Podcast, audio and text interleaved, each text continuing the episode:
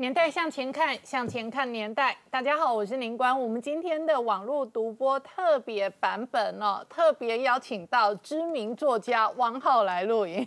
大家都知道，汪浩大哥是年代向前看的固定来宾哦。那我手上这两本书都是他的著作。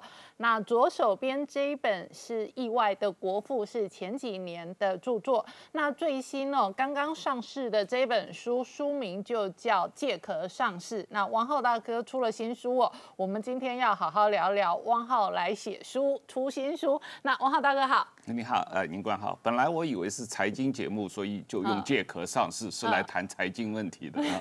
这借壳上市是呃这两天出的新书吗？是是是，今昨天上市的。好，那汪浩大哥，呃，年代向前看的观众朋友、粉丝、网友，其实都透过这个节目认识你了。但一般人并不知道，我当初认识汪浩大哥，是因为呃，汪浩大哥写了第一本书《意外的国父》。然后这本书也有一些文章是在网络上的平台有播放哦，连载刊载。是。比如说风传媒有一阵子刊了很多篇。是。然后我就发现，哎，这个文章写的真好，那我可以邀请这个文章的主人来讲一讲他文章的内容，所以我就联络王浩大哥来录影。王浩大哥先说说。意外的国父，我们先从旧的这本书来讲哦。意外的国父当时的印刷出版，我手上这一本是旧版嘛？对，是二零一七年七月，三年前，对对。哦，那你三年前为什么写这本书？对我，我实际上因为五年前退休来台湾定居嘛，那所以这个。呃，在家没有太多的事情，所以想有一个事情做做。那我的兴趣是呃研究这个呃呃外交史啊。那因为我在牛津的博士论文就是写英国对台湾的政策嘛，是一九五零年代的英国对台湾政策，所以我就想借着这个来台湾的机会，就研究一下台湾跟美国、台湾跟中国的外交关系史。那所以就花了很多时间去国史馆看档案，中研中研院看档案，然后参加各种学术活动嘛。然后我也有花了时间写，这些都是因为兴趣。这完全是兴趣，因为我退休了嘛，我也没有在任何很无聊，对我也没有在任何机关担任任何职务，所以也没有啊任何的这个特别需要做的事情，就在就在去去看这些档案。那花了大概两年时间看。呃，每天去国史馆 看蒋介石的档案，蒋经国的档案。那我有后来写了一些呃比较学术性的文章，然后向台湾的这个呃学术杂志投稿啊。一开始你是投？是我一开始是准备走学术道路的，可是投了稿全被打回来退回来。你投了 谁的稿？那这个最好不要讲，但我反正投了学术机关的学术杂志的稿。然后被打枪那都是被打枪，他们觉得这个毫无学术价值啊，这个 真的哦。所以呢，就我就没办法，既然学术的这个路走不通啊，那这个我就好吧，我就把我的文章就呃改写一下，比较长的变得短一点，把本来我一篇文章写了三万字的，我把它改成几篇五千字的，然后分开在这个风传媒上登。你一开始投稿的媒体是风传媒，是是是是是。那风传媒一开始有没有给你钱，给你稿费？没有稿费的，只是。风传媒的老板，听一下。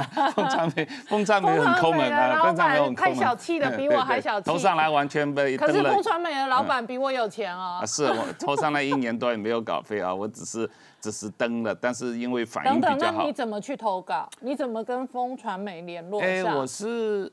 我有点忘记了，是朋友介绍认识夏珍，哦，然后呃，他呃，然后稿子给他，他看看，哎，这个不错，他就说那。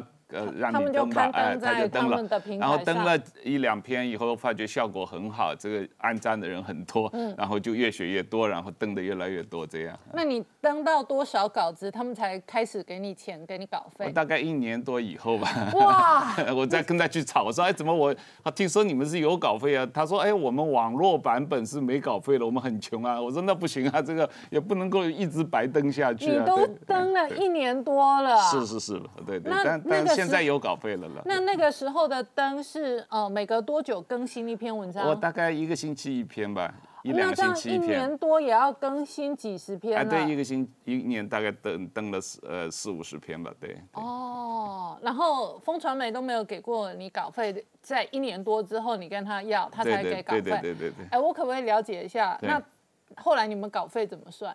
现在也当时怎么算？现第一次怎么算给你？到怎么到现在也都是一样的，每一篇两千台币啊，哦，不管字数。哦，真的？啊，对对对，哎，那你这样子拆开灯比较划算。对对对对对，就是如果一个三万的稿子，三万个字的稿子两千块，那你拆成十篇三千个稿子两千块。对对，但是这这个稿费实在是很低了，然但我也不是在意这个稿费了，只是说只是说这个。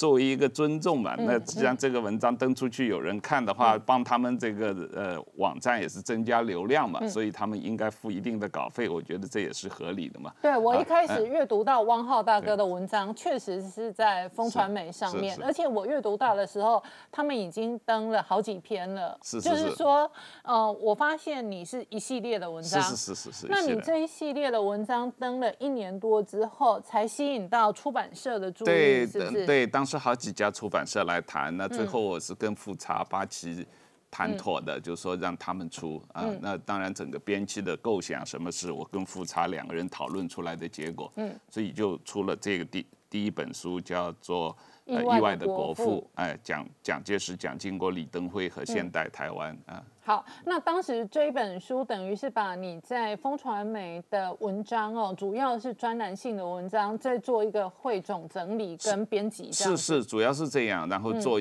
加加中中间章节做一些过渡，有结论有导论这样的呃一个状况。对，是是把这个。比较相关的文章放在一起，对。好，那这个确实也开启了汪浩大哥的事业第二春。那这样也没有了，就等于你从金融业退休之后，然后呃做这一个相关的呃外交跟历史跟政治的研究，然后呢我就阅读到相关的文章，所以我就 message 汪浩，然后就敲他通告，然后就敲成了，他就来录影。对对对。然后后来就变成嗯。经常性的带状天天录影的这个评论人员了。好，那我浩大哥，我们先回来说这本书哦。对，这本书一开始呢，呃，意外的国父，外界第一时间看到这样的书名，会直觉你把中华民国台湾哦挂钩在一块。那某种程度，呃，在定义上，可能蒋介石、蒋经国、李登辉。一脉传下来的政权，他意外变成台湾的国父，所以一般人阅读到这本书的书名的时候，会这样理解。这样的理解是你一开始的想法，还是你研究许多呃历史文件之后，那最后的一个 comment 跟结论？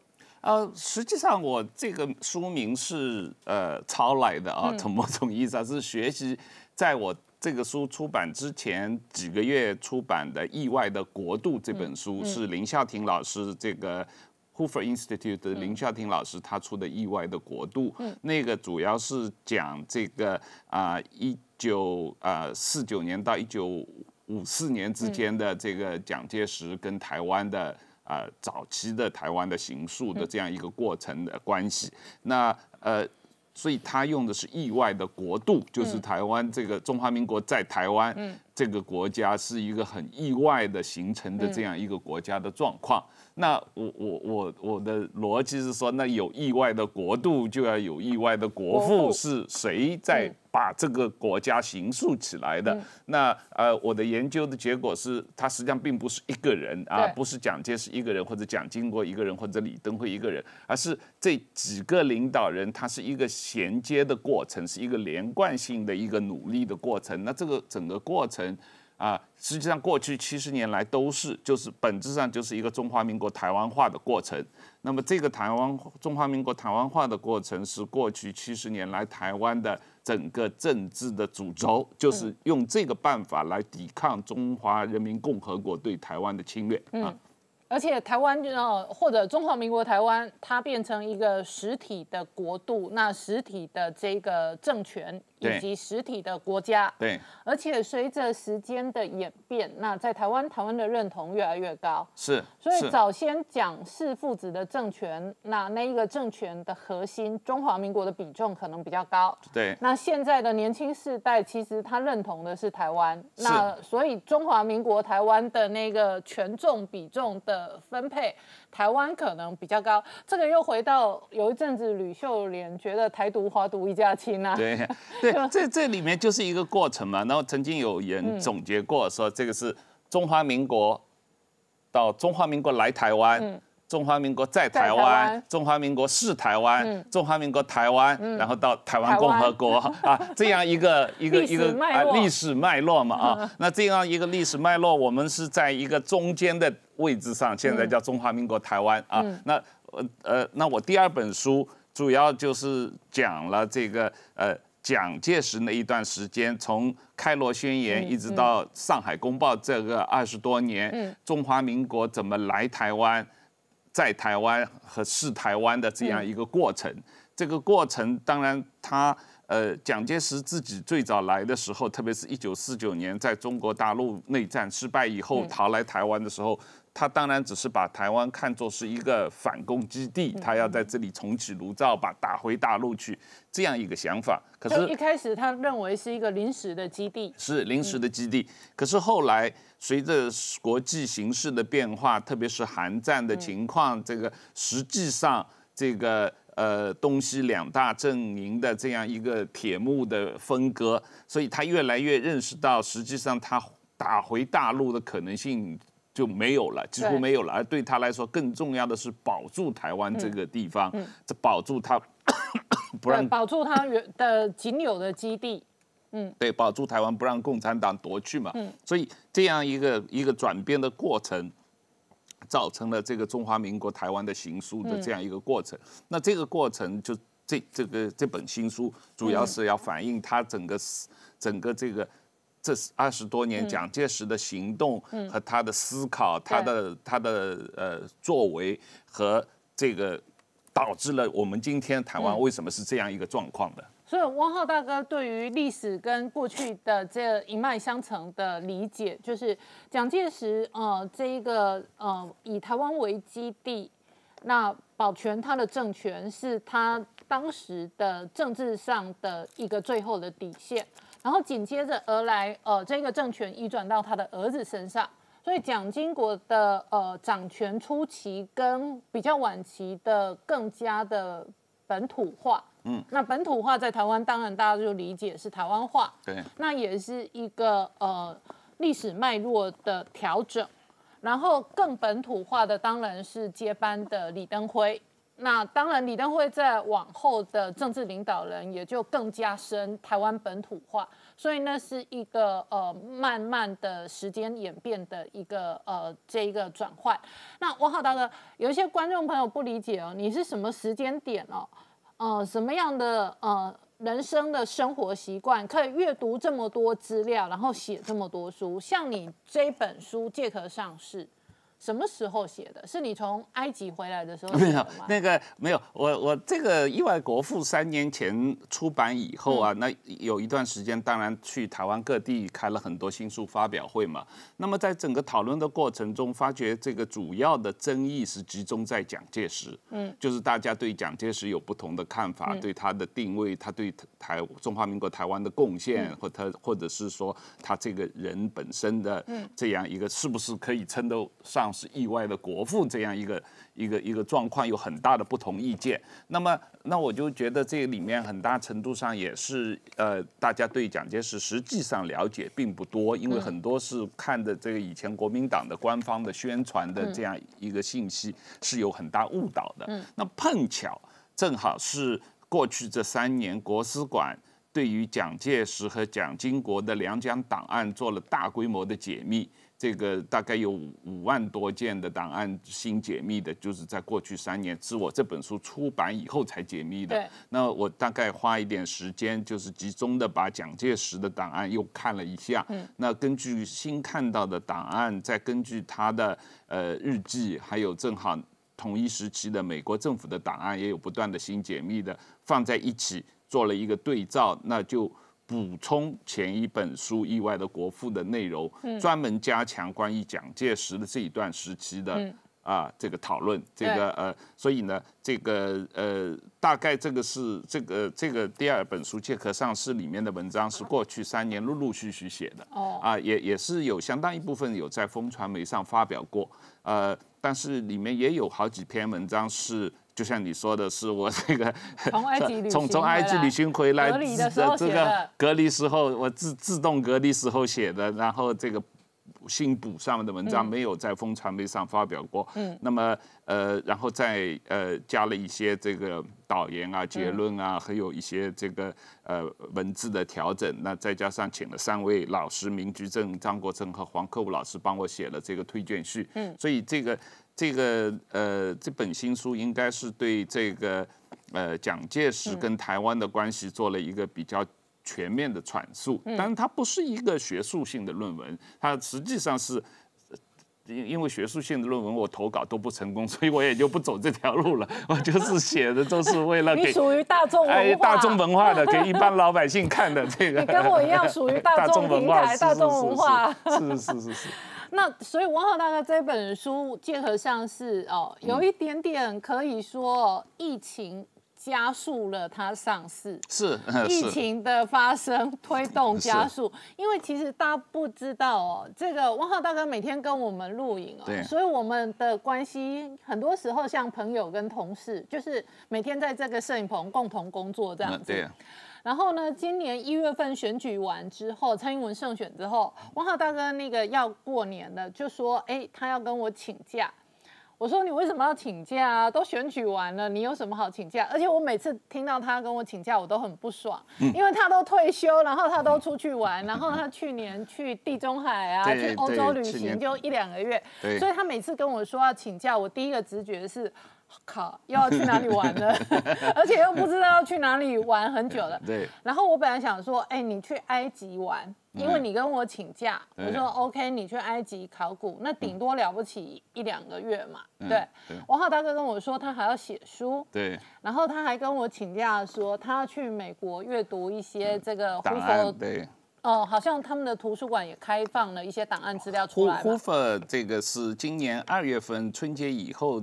正式开放蒋经国的日记，对一部分的档案跟文件嘛。对，那他就跟我请假说，他还要额外的写书跟去美国看档案跟文件。我整个听了就晕倒，我整个就觉得，哎，你的人生 到底在干嘛？但因为疫情，所以美国也去不成了。所以，所以因为疫情的关系，美美国去不成，但是反而加速了你写书的进度。对，主要是有一段时间没有来做节目，所以就比较集中的把这本书，呃，集中就是把蒋介石这一段作为一本单独的书，先把它做出来。嗯，啊，那这样的话呢，我想以后可能有机会再去，呃，补蒋经国的档案和日记，以后再另外出一本蒋经国。那也许过。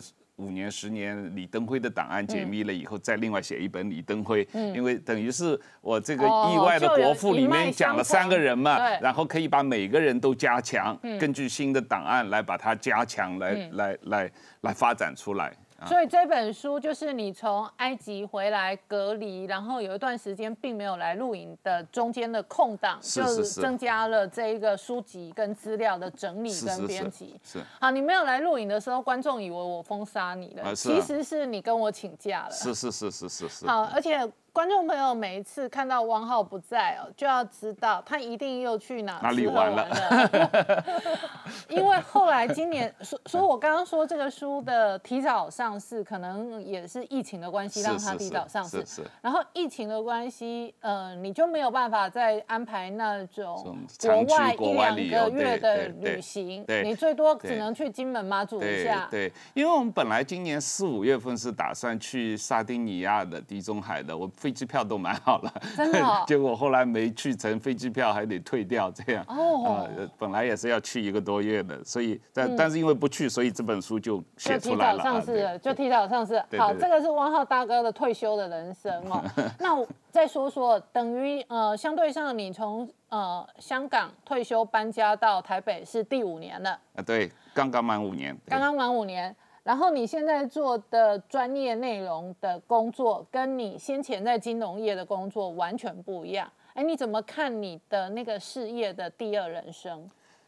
倒也没有啦，我只是因为待在家里，我太太嫌我烦，所以把我赶出来，所以我找个地方有个有个事情做做而已啦。你待在家里，住了姐姐会嫌你那当然会很很烦的。他会怎么嫌你烦？他说：“你这样赶紧出去吧，他要在家里读书，要做事情了。”我我站在，你会烦他什么？烦他做好吃的给你吃？那当然，他做他一天每天要做三顿饭给我吃，也是很烦人的。对，很烦人。所以你出来我这里。打工打半天工挺好的，对对对对，就是或者去国史馆看一天书，呃，看一天档案也挺好的，对。就是你就出去，然后他就有一点自由。对对对，他有自由的。好，那个观众朋友可能不大理解，汪浩在我这里打半天工哦，因为我这里像我们现在事实上正在录制呃我们网络独播版的影片，但是现在时间是台北的时间下午两点半。对。那一般观众朋友哦。大概不晓得我们每天的行程哦。正常时候我们每天是下午三点准时录影，然后月末会在下午，也就是傍晚五点多左右收工。左右收工。对，那我们边录影呢，边做后置工作。那后置工作因为要剪辑，而且上字幕给观众朋友看，是。所以我们的剪辑跟后置其实也是月末做到。哦，快要八点的时候，他们才能告一段落。是，你们八点放，然后我们八点播，对。所以这个是自播的流程。对。就是观众，呃，你可能每一天打开电视，你就看到我们影片，或者你打开 YouTube，因为我们现在 YouTube 也七十多万个订阅，然后你就看到影片。可是这个影片就跟生产线一样，它是需要一个制成的。是。而且这个制成有些规矩的，像我现在跟汪汪浩讲话就没有规矩，因为 YouTube。就是 YouTube 不会像台湾的新闻的 NCC，NCC 哦哦，可是 YouTube 会给黄标。对。我昨天吃一个黄标。对。对，就是 You YouTube 你要骂脏话，你要干嘛都可以，但是他可能不能反共。哎，对我昨天只是讲那一个新病毒而已，我新病毒的影片都被黄标，而且新病毒不是杜撰哦，是是一个具体的事实哦。是。就是说，事实上，地球上有这个病毒，然后有发生这样的案例，然后有发生这样的疫情，而且是中国官方报道的。对，那他为什么要给你黄标呢？所以 YouTube 跟 Google 真的很也是很夸张，很讨厌。对呀，很机车啊，完全不讲道理。就是很太轻中啊。对，这真的遏制到轻中，这不要说美国人受不了，我台湾人都受不了。是，就是，而且我昨天那个分段的影片啊，对，李医师的影片又黄标。哎呦。他没有讲什么，他讲的都是医学上的问题。而且他是解释那个病毒嘛，他解释那个病毒的英文名称叫淮阳山病毒嘛。对。那我是不是还跟他斗嘴说，哦，这听起来像个地名来着？对，他就是因为在那个淮阳县这个地方最早发现这个病毒嘛。啊。是。然后，所以他是就事论事说明病毒，然后说明说不要在草地上打滚，会被蜱虫叮咬。对。万一叮咬了，可能挺麻烦的。对。这样都黄标哦。好，那 YouTube 会管黄标，那台湾 NCC 是会管，比如说不能有商业的置入啊，或者是不能讲脏话，不能骂脏话，也不能讲自杀。对，就是他为了怕，嗯，媒体有。有宣导作用，是是。所以当某一个人自杀的时候，我们要用轻声。对对对。就就是就是 NCC 有它的法规，所以我现在跟你聊天是自由的状态，顶多就是被黄标而已。哎，为什么会？歪楼到这里，因为你说，因为你说猪儿先立反。我们还是回来讲这个书好了。这个 这张照片我讲一下，这个这张照片啊，这个是呃一九五零年七月份麦克阿瑟将军来台湾访问，啊，跟蒋介石和宋美龄会面的照片。那为什么选了这个照片呢？这个那等等等等。等等，这张照片坐着的这个是麦克阿瑟将军，对。然后这里是蒋宋美龄，这里是蒋介石。然后你说是一九五零年七月份，五零七月他来台湾，他来在台湾。那个时候韩战已经开始了，嗯。那那个美国第七舰队呢，已经派到台湾海峡巡逻了。那第七舰队也是归麦克阿瑟管的，因为他是盟军的整个太平洋地区的总司令嘛，啊，然后驻日本的盟军总司令。令。那因此他要这个，他当时要指挥部队去登陆这个呃南韩去参加韩战。嗯，但是他去之前，他为了确保这个他的后方台湾呃是安全的，这个解放军不进攻台湾，那么。他派了第七舰队来台湾海峡巡逻，那个时候也是第七舰队了。对对对，就是第呃一九五零年六月份，杜鲁门总统宣布派第七舰队来台湾海峡巡逻，这个呃保证这个海峡两岸不发生武伤。武装冲突，那么麦克阿瑟特意来台湾来看一下这里的军事状况，同时跟蒋介石讨论啊一下这个怎么样这个帮助呃中华民国台湾能够稳定局势，能够抵抗中共啊，然后能够这个这个呃生存下来。那这一个呃。会面是非常重要的。那在蒋介石自己的日记看来，基本上等于是来了一个救命救命稻草啊！这个最后就是本来这个他。本来中共是随时准备渡海要过来的啊，而且是等来了一个大靠山，哎，等于来了一个大靠山，来了一个一个一个一个一个军事上的大靠山，哎，一个特殊的，也突然之间天上掉下来一个帮他这个活命的这样一个状况。那这个对于呃整个蒋介石的政权的稳定有很大的作用啊。那么对对，所以呃蒋介石一直是非常非常的喜欢尊敬麦克阿瑟，所以台台湾才有才有这个。呃，台北不是呃台大面前有个麦克阿瑟大道嘛？啊，麦帅这个叫什么麦帅大道啊？什么呃，就是就是因为这个原因啊命名的嘛。那所以这个我特意选了这张照片，表示这个中华民国台湾实际上是台湾啊。蒋介石和美国共管的这样一个状况，而且实际上命运的转折点哦，跟美国的态度、美军的态度是有很大关联的。是是，在几次重要的军事的危机的过程当中，都是美国大靠山出手。是是。然后八二三炮战，然后九六台海。对。那最近几天第七舰队也是每天在台海巡，然后每天去这个逼近中国的这个本土哦。是。所以事实上。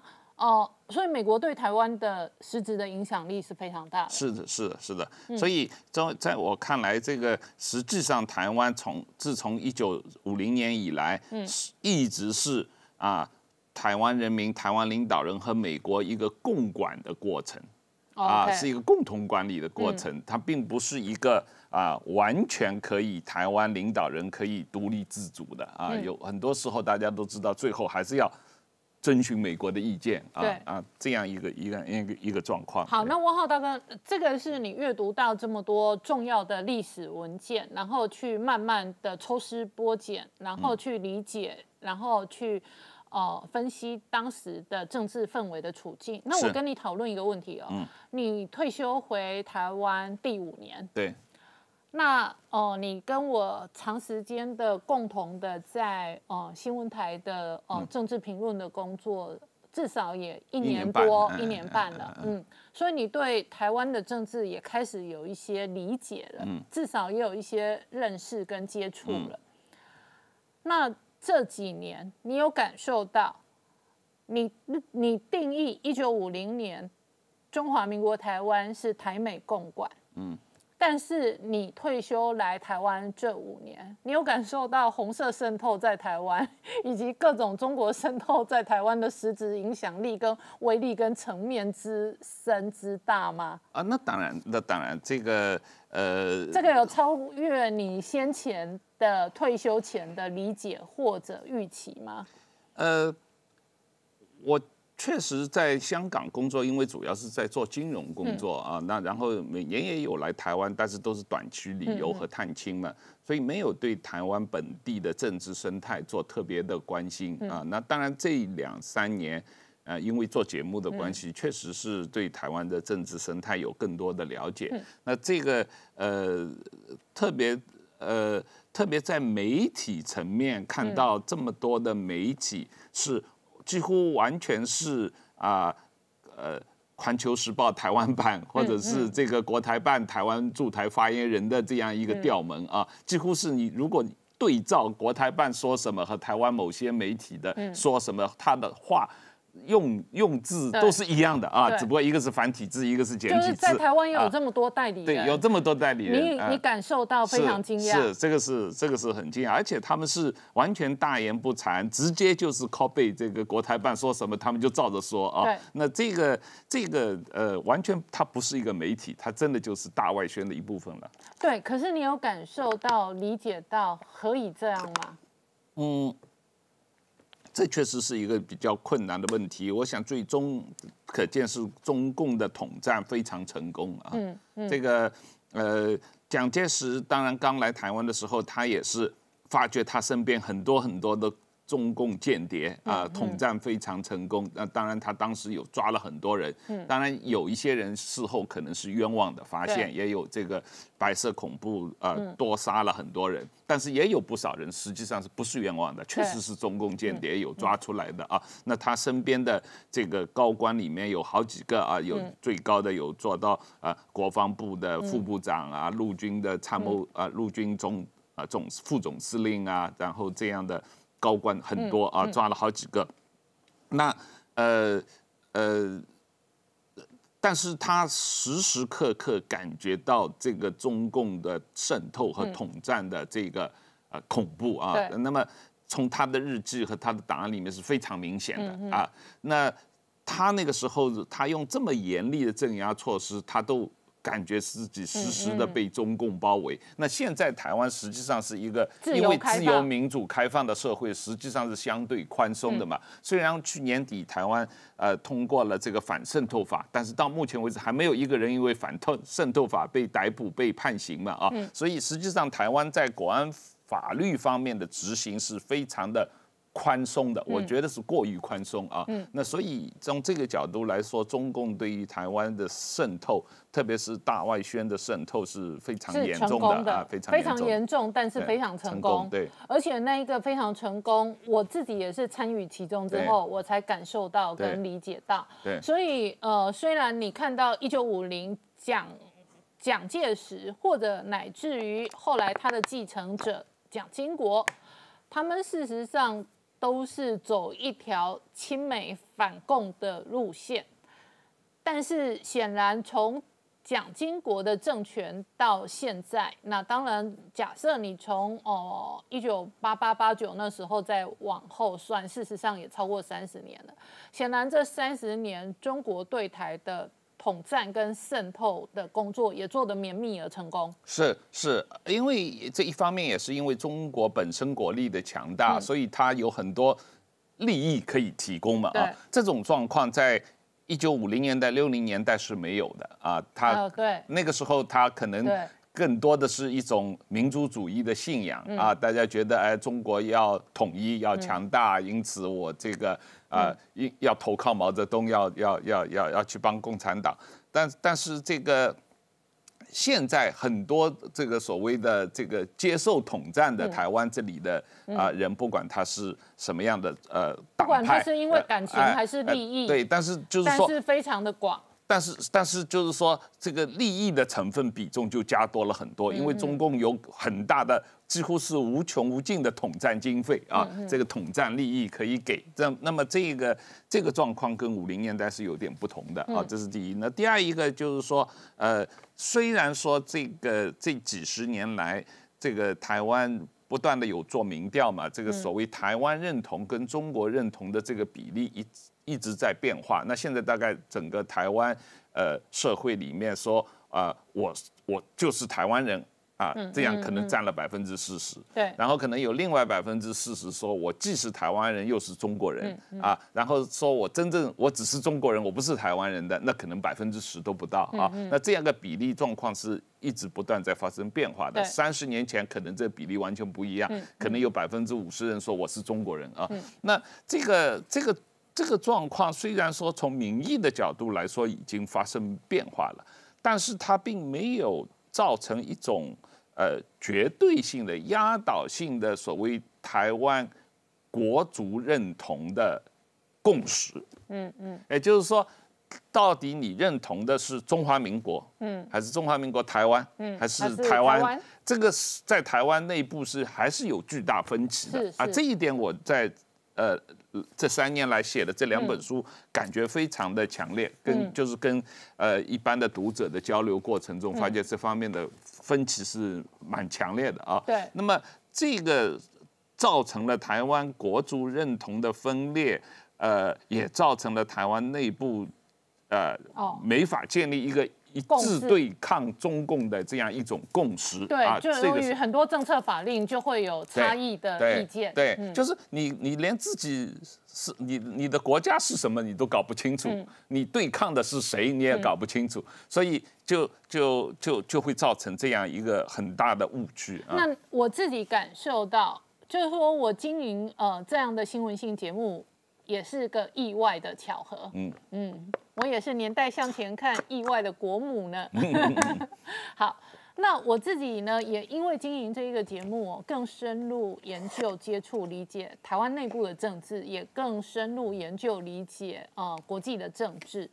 然后呢，我自己的观察跟感受，确实哦。呃，在蔡衍明入主了中天集团之后，中天集团某招牌节目，我认为它是台湾最成功的大外宣。呃，我不要点名是谁，但我认为某人主持的节目是台湾最成功的大外宣，而那个某人你们夫妻也认识。但是我认为年代向前看，可能是台湾最成功的反大外宣，而且是实质影响力。哦，我现在讲的成功不仅仅是收视率，就是最后它对于全民、对于社会或者对于所有中文市场的实质影响力。所以呢，我认为中天有一个招牌节目，它是对于中文或者台湾是最成功的大外宣的平台跟节目。年代向前看，可能是最反大外宣或者抵消一切大外宣的平台跟节目。然后我认为这个呃抵消里头有几个灵魂角色，一个是汪浩大哥，一个是明居正老师，当然也有别的角色，一样重要。可是你们两个的角色于台湾人来讲，所以这里头我要自吹自擂一下，我事实上是一个眼光很好的制作人，我知道我的来宾是什么产品，然后我可以把什么产品跟大众做连结跟做介绍。你们两人可能是目前台湾的言论跟评论市场上最理解中国共产党的人，那我觉得这是一个很珍贵的呃知识或者经验或者理解的分享，因为多数的台湾人，特别是比较年轻一代，没有跟中国共产党打过交道，他确实是透过各式各样的大外宣理解。那在台湾其实有一批人是跟共产党打交道，而且打了几十年交道。那批人是台商跟台干，他们事实上有很多理解，但是他们很难说出他们理解的真心话，或者 他们很难交流他们真实遇到的案例或者 case。是。那所以呢，你跟民居正两个人的存在呢，提供了对于中国共产党的理解，而这个理解对台湾社会来讲是非常珍贵、非常宝贵的。是我我当然因为个人的经历啊，有有一些呃跟台湾一般的大众不太一样。那当然我自己是在中国出生，北京大学嗯啊法律系毕业嘛啊，然后出国。但是我在二十年在香港工作的时候，有相当长一段时间是在啊中资的投资银行工作嘛，所以就是也是跟这个啊。比较多的是参与权贵打交道，权贵打交道，参与国营企业的上市嘛啊，呃，国营企业的借壳上市，这个，所以我在这这个这个方面有比较多的经验，那当当然比较多的理解，呃，理比较理解他们的整个运作的方法和整个思维的方法啊，那这个这个也也也也帮助我们现在对于这个呃呃世界局势的分析啊，嗯，就是说。台湾对于中国的理解跟中国掌权者的理解，并不是那么的呃广泛，而且呃深刻。是。